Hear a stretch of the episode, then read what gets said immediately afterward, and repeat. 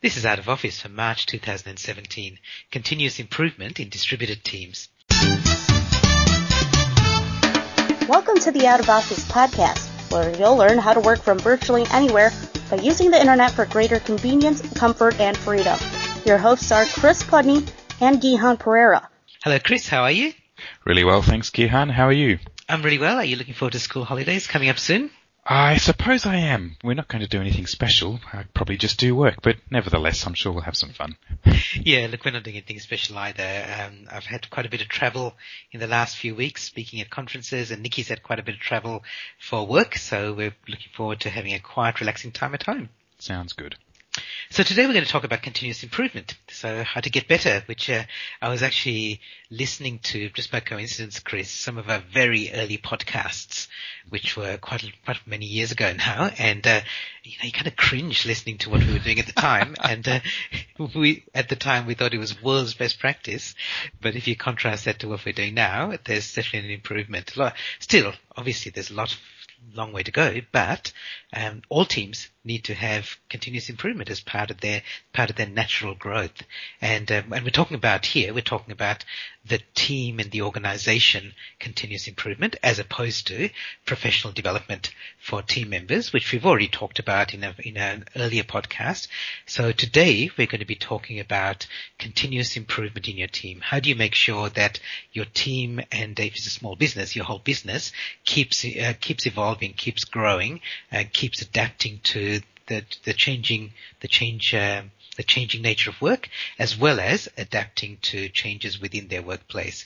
So we're going to assume that you're already doing it, that, that you, continuous improvement is a priority for you and your team. So this is not talking about what to do and why you should be doing it, but we're talking about how to do it when you've got a distributed team where not everyone's in the, in the same office. And there are both pros and cons and we'll cover some of those. But for example, uh, a positive is that when you've got a distributed team, quite often you have people from diverse backgrounds and so you get diverse thinking and different ideas, which helps improvement. Uh, but on the other hand, it's more difficult to get people together because you can't just get them together in the meeting room and talk about how to improve things. So we're going to talk about both sides of that. And broadly, let's break this down into three things. So first of all, the people. So the people in your team, particularly your remote team members, people who aren't in the office with the rest of your team. We're going to talk about the actual processes. So how do you actually do the continuous improvement um, in a distributed team? And then we'll talk about platforms. So the environment and the tools that you need to make this part of your normal workplace routine rather than just something you do once a year or when somebody thinks about it. So the three things are people, processes, and platforms. So why don't you kick off, Chris, with people? No worries, Gihan. And I think you nailed it just in the intro when you said that with the distributed team, one of the positives is that you've got a diverse group of people working together and you can tap into that diversity in the, styles and ways that they work and the ways that they think. So you probably get a, with a distributed team, you will have remote workers and they're going to be adept at using cloud-based technologies and tools for collaboration. And they usually have to come up with clever hacks to get around the kinds of technological and organizational barriers that people who are working out of office often confront. So you can tap into that as well. And they're also going to have experience in working in different workspaces. So they'll have worked in perhaps co-working spaces that often have interesting processes and different kinds of technologies available. Or they're going to work from a home office. Often the stuff in your home office is better than what you'll find deployed on desktops in the standard office. And they're used to working on the move, so they're going to be adept at using mobile technologies and those kinds of things. And speaking of mobile technology, um, another group of people in your team who like to use mobile technologies is your Generation Y. They're digital natives. They love to pick up uh, pick up and make use of new devices and tools and techniques, and they're fearless in the way that they inhabit and make use of social media. So you can really tap into that as well. And then at the other other end of the career timeline, you probably you might have some, some boomers and they're going to have a lifetime of professional experience and a broad network of contacts and professional um, network that, that you can also tap into. And you may have external workers, so you can have some freelancers or some contractors who've had gigs with a broad range of different organizations and they're going to have had exposure to many, uh, a variety of different ways of working that you can learn about. And You'll probably also have people who live in different countries. You might have a global team. So those experiences from your workers in different countries and living in different cultures, they bring those experiences into your environment at work. Yeah, that's right. And you know, you might have some of that variety already in your office as well, but you get more diversity and variety in a distributed team typically. And the challenge is that that you may not always uh, recognize that. So take the time to, to discover first and then share the, the talents and experience that you've got. Um, and the reason you might not recognize it is because some of those people might be out of sight. So it really means being proactive. So when you look at your continuous improvement, um, which we're going to talk about soon, then we're looking at things like the, the things that aren't working. So be prepared to throw them out, um, the experimenting with new ways of doing things. And all of that is better when you've got a diverse team. Um, and we'll talk about some of the uh, some of the pros and some of the cons of that. So let's move on to processes, Chris.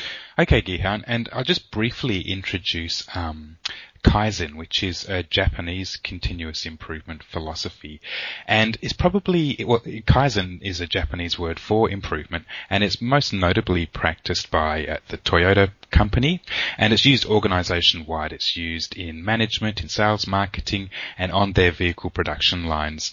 Um, and one of the great examples of how Kaizen works at Toyota is that on the production lines, if a worker spots some kind of abnormality or problem, then they're expected to halt the production line and then work with their line managers to come up with some improvement that's going to resolve that problem. Uh, and stopping a production, a vehicle production line is an expensive proposition, but Toyota believes that it's more important to fix problems as soon as they're spotted rather than just put up with the problem and tolerate it and deal with it at some later point. Um, and some of the key parts of the Kaizen philosophy that I think are important for continuous improvement um, in general are things like um, any improvement, no matter how large or small it is, whether it's a one-off or a continuous process or fix, um, is considered and, and, and, is taken note of. And um, with Kaizen, everyone gets involved. If you want to find all of the problems in your workspace, in your organization, then everyone has to be doing continuous improvement. So Kaizen involves everyone from the janitors all the way up to the executive suite. And there's a particular focus on coming up with small ideas because these can be implemented relatively quickly and then you get immediate improvements because you deploy them almost straight away. So that any improvement um, is important. I think is a key philosophy that everyone is involved is also important, and that small ideas that can be deployed quickly are also of value. I think those three things from Kaizen inform the continuous improvement that you can do in a distributed team. So what we'll do now is we'll look at things that can be done by individuals and then later look at what your whole team can do together. Yeah, that's exactly right. And when you talk about individuals, this is people sitting at the desk, making changes themselves that where they where they see something that they can improve. And, and there are two kinds of these improvements and, and both are valuable and both are worth worth doing and both are worth encouraging. The first kind is personal where the person only improves their own workplace and their own work practices their own work techniques. So this is the example where you don't need to stop the assembly line. You can just make a you can make a change yourself. And particularly where you've got distributed teams where you've got remote team members who are uh, working differently it's really important important to encourage that. Yeah, yeah, Gihan, and perhaps a good example of that is in my own workspace. Um, a few years ago, I adopted the idea of using work sprints, or it's similar to what people might know as the Pomodoro technique. So I set a timer for 40 minutes, I work in a focused fashion for 40 minutes, and then when the timer goes off, I take a five minute break. And the idea here is that by um, working in sprints and taking regular breaks, you avoid the mental fatigue that comes if you work for hours on end without taking a break. That's something that I picked up and I've done that myself, but I haven't um, talked to anyone else or, or, shared that with my team. Um, so it's something I've done in isolation. Yeah, that's right. And that's exactly the, the next step. So the next step is you're doing something for yourself or perhaps improving the team process, but you also, you, suggest it or you even make the change that, uh, that everyone in the team benefits from. It's not necessarily getting the team together to come up with the idea. It's an individual who comes up with an idea, but then they can then share it. And I remember this happened in my very first job out of uni, Chris, so working for a small software company, in my very first few weeks, uh, this is way back in the, well, way back in the, when was it? Early last 90s. century. Yeah, in, in, the last century. And, uh, I, we were doing timesheets for our clients so we could uh, track our time and it was all done by hand on paper. And I just wrote this little Unix shell script that would calculate, um, calculate times more efficiently. And I was just using it by myself. Um, my boss saw me using it one day and he said, oh, we should, we should use it as a team. And so we all started using that. It wasn't something that the team got together and said, let's figure out a more efficient way to do timesheets. It's an idea that I had, but I shared. So it was still an individual continuous improvement piece, but it was something that uh, then was adopted by the team. Um, and the common thing about both those, whether, you, whether it's personal or whether it's shared, the common thing about both of them is that it's individuals doing that. So it's really important that all your team members understand that continuous improvement is, is part of their job. Um, so they should always be on the lookout for, for problems that need to be fixed, um, to report them if they can't do it themselves, but also figure out how to do it themselves if they can. So, so don't just tolerate problems, figure out how to fix them, and, and make sure that you as a manager leader um, give them permission to suggest and even make some of the fixes. And this is especially important for your remote workers because they may sometimes feel that it's not really part of their job to do that. Uh, they should just be doing their job. So make sure that everyone in the team, especially remote workers, um, feel empowered to make uh, to make suggestions and to even make fixes themselves. And sometimes that just involves experimenting. So try things out and uh, give give people the authority and the time and the, the tolerance to do that, um, so that they they can do it themselves and also that other people know that sometimes something's an experiment and it may not work. So that's that encourages that continuous improvement mindset in your team members and also if it's something that can, that other people can benefit from, make it easy for them to, to share their improvements with other people. Um, even just sharing an idea, like your idea, Chris, of the Pomodoro technique, sharing it with other people might just encourage them to try it themselves. Not necessarily that they'll adopt it because it may not work for them, but at least they know about it, they're exposed to it, and really, really, really encourage this for your uh, remote team members because um, they may not think their idea is worthy. They might think it's just something that uh, that they do themselves, uh, but not everyone else would, uh, not anyone else would get value from it. Um, and also, they might think that they might not be taken seriously, uh, and that's a little bit of a culture of a of a distributed team that sometimes the remote workers are seen as second-class citizens. And one way that you can even that out is simply by asking them to share their, their process improvement ideas with the rest of the team and then they feel like they're more valued and the rest of the team does value them more. And the last thing around that is that um, people tend to be rewarded for achieving their project goals, for achieving their, their task milestones, but make sure that you recognize and reward the people who are also involved in continuous improvement on an individual basis. So, you know, it may be a good idea of the month that's, uh, that somebody gets a little award for that. And it doesn't have to be a physical award. In fact, you don't want to be posting around physical awards to your remote team members, but it's some sort of recognition. Um, and it can be, it can be done some, can be done online, but it's surprising how little little you need to do to recognize uh, and reward um, continuous improvement in your team members. So that's what we can do at an individual level. So let's now talk about what your team can do together to um, deploy continuous improvement. So um, there are two kinds or two processes that your team can be involved in. The first is regular review. So that's where you look at the work that you've been doing and do this at natural time. So it could be at the end of the project or if the, if it's a long project at the end of milestones or sprints. Look back at what you've done and see if there's ways that you can improve on your working. Or you can have blitzes, and these aren't about the work that you've been doing. These are proactively scheduled to focus on continuous improvement. They're all about continuous improvement. So let's start with reviews.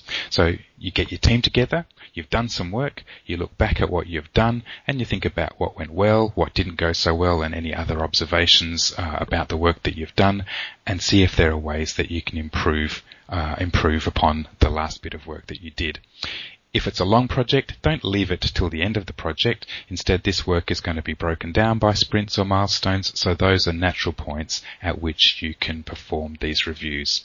And as I said earlier, it's really important to involve everybody. That's one of these Kaizen philosophies. Everyone gets involved. So all of the people who uh, did that last piece of work needs to be involved in the review if, if possible, uh, so that you can get the most out of uh, continuous improvement. So make the necessary effort to involve your remote workers. It can be harder to accommodate them, to include them, but it's really important that you do so. And you might also consider um, engaging with some of the external stakeholders in the work that you've just done because they're going to bring um, a different perspective. They're going to bring an outside perspective um, on what you've been doing, and that can be particularly valuable. So if you're working with freelancers or contractors, try and include them.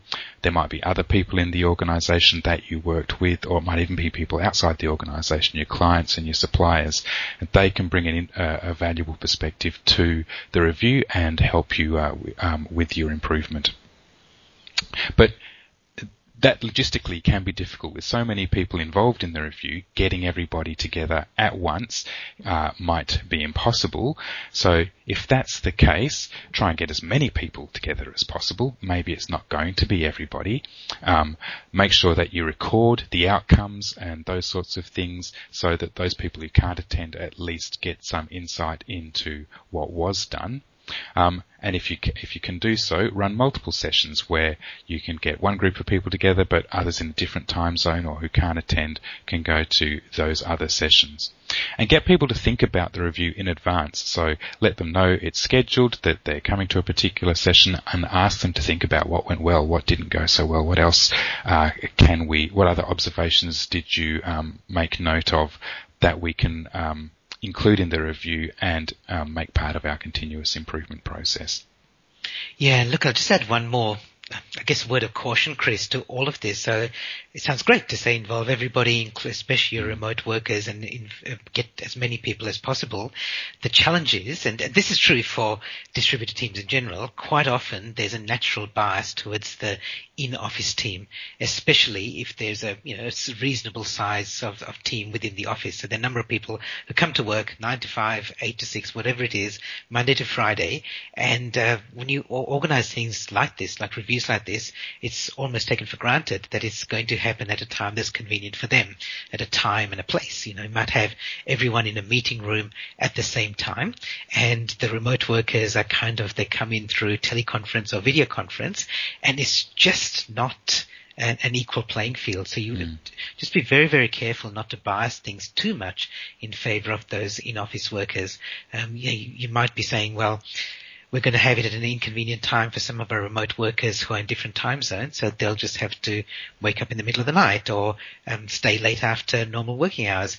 But you'd almost never ask your in-office workers to do the same thing. You'd never say to them, you know, come back at 10 p.m. because that's going to be more convenient for all our for all the time zones that we have to accommodate. So just keep in mind that you're already accommodating, which is a good word that you use, Chris. You're already accommodating your in-office workers, and just make sure that you do everything possible to give as much of an advantage as possible for your remote workers. And it's not an us versus them thing. It's just making sure that those remote workers feel as much part of the team and part of the continuous improvement process as anybody else. So that's reviews and they are about the work that you've been doing. Blitzes, on the other hand, are all about continuous improvement. So they're focused on um, weeding out bug, bugs and issues. They're done proactively to find problems and address them. So an example of that is uh, a company, a software company called Redgate. They have a sweat the small stuff day, and the idea here is that staff have permission to clean up minor bugs and things in their workplace um, so that they're dealt with and and and things improve. So here you're you're actually focused on improvement. You're not uh, you're not uh, doing it as part of a workflow for a project that you're working on. You're actually um, focused directly on improvement itself. Yeah, good. So thanks, Chris. So we talked about the people, so making the most of your talent. We talked about the processes for doing con- continuous improvement. And the third thing is a platform. So what sort of environment do you have to make it easy to do continuous improvement in your distributed teams? Now we, we touched on some of these ideas already, but it's worth talking about them separately. And one of the most important is the idea of time. And one of the principles that I teach when I talk about innovation, which also applies to continuous improvement, is that habit trumps discipline. So in other words, if you set aside regular time for doing something, you don't have to force yourself to find the time because we all live in a, in a busy work environment. It's a challenge to find time for things that aren't that aren't specifically related to immediate milestones. So you have to make it a habit, just like brushing your teeth. You always find time in your day for brushing your teeth, regardless of how, how busy you are with, with other things. So find the time and create time for continuous improvement. Um, as an example, there's a company called URX and uh, they, they have a contrarian office hour, which is every Friday afternoon they have a meeting where everybody turns up and they've got the, they've got the opportunity and permission to talk about any concerns, any issues, any problems, any even criticisms about how things are done. So they do that in office. Can you do that in a distributed team as well? So perhaps you have, perhaps you do it by regular continuous improvement, teleconference, video conference, webinar, soon virtual reality meeting mm-hmm. room. Um, or you set aside time at your at other things that are happening regularly. So if you have a weekly team meeting, then perhaps you have 10 minutes in the meeting to talk about continuous improvement. So you then um, attach it to something which is already happening regularly. But either way, you're making the time for it so that it becomes a habit rather than you then having to find the time later.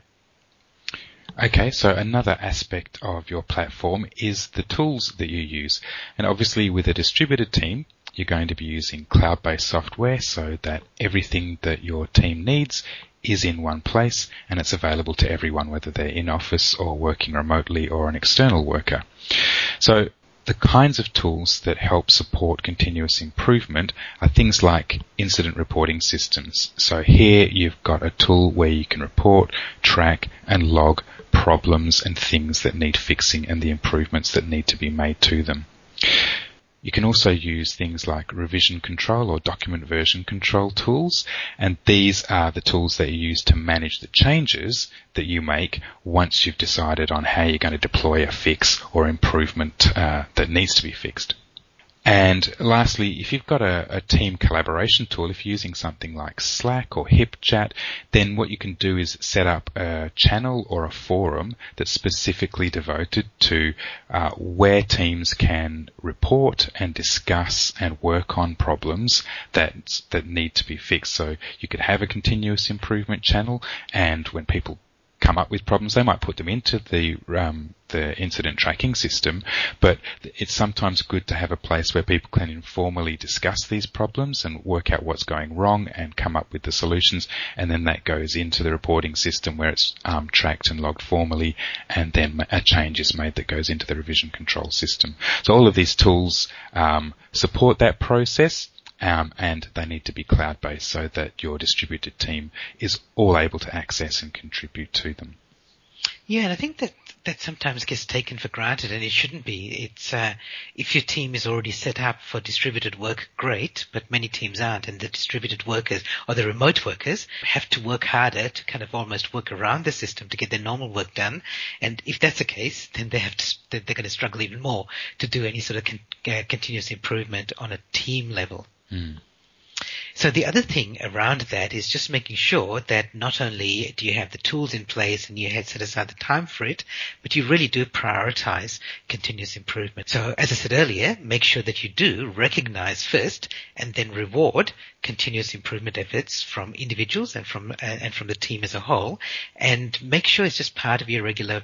Uh, it's seen as part of your regular workplace, and just be sure that you haven't set up structures that inhibit continuous improvement. For example, in a distributed team, if you do have external workers or contractors or freelancers, they're often paid either for a fixed fee, so they get paid a project fee or a task fee, or they're paid by hourly rates.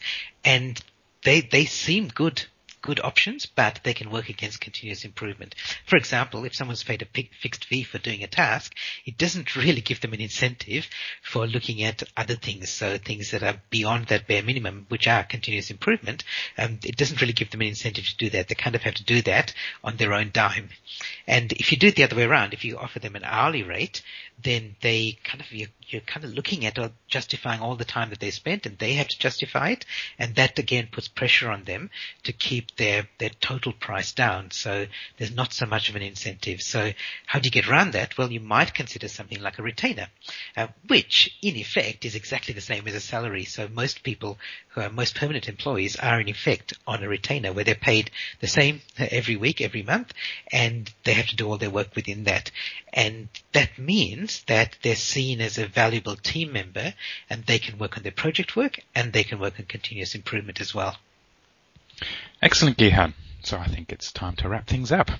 So I think just to summarize, um, what I would uh, go back to is some of those key Kaizen principles. So things like all of the improvements, no matter how large or small, are valuable and uh, the idea that the, the idea that you've got a diverse team in a distributed team is a great way of discovering all of those different improvements because of the diversity in the ways of thinking that your distributed team is going to have, and also to involve everyone. Um, and again, that means making, we've said it many times and it's bears repeating. That's make the necessary effort to include your remote workers and to remove barriers for them being involved. And to act quickly, don't just put up with things that aren't working. Um, come up with fixes straight away, particularly ones that you can deploy um, rapidly so you, you yield those improvements quickly. Yep, and um, my last message is really reiterating something I've said earlier, which is just make sure that you do it proactively. It's not easy in a distributed team to set up the environment and set up the culture where continuous improvement is a high priority, but it's worth doing because if you don't do it, it's too easy for it to fall behind. And this is one of those things that's, that's obviously is true in an in-person team as well, but it's much more of a challenge in a distributed team because it's just so easy not to do anything and you have to put in some effort up front, but you'll definitely get the returns for that investment later. Excellent. Thank you, Gihan. And we'll be back in about a month's time with another episode of our podcast. And in the meantime, there'll be a blog post on the outofofficebook.com website devoted to this episode with some notes and some links that we've discussed. But until next month, thanks, Gihan, and bye for now. Thanks, Chris. Bye for now.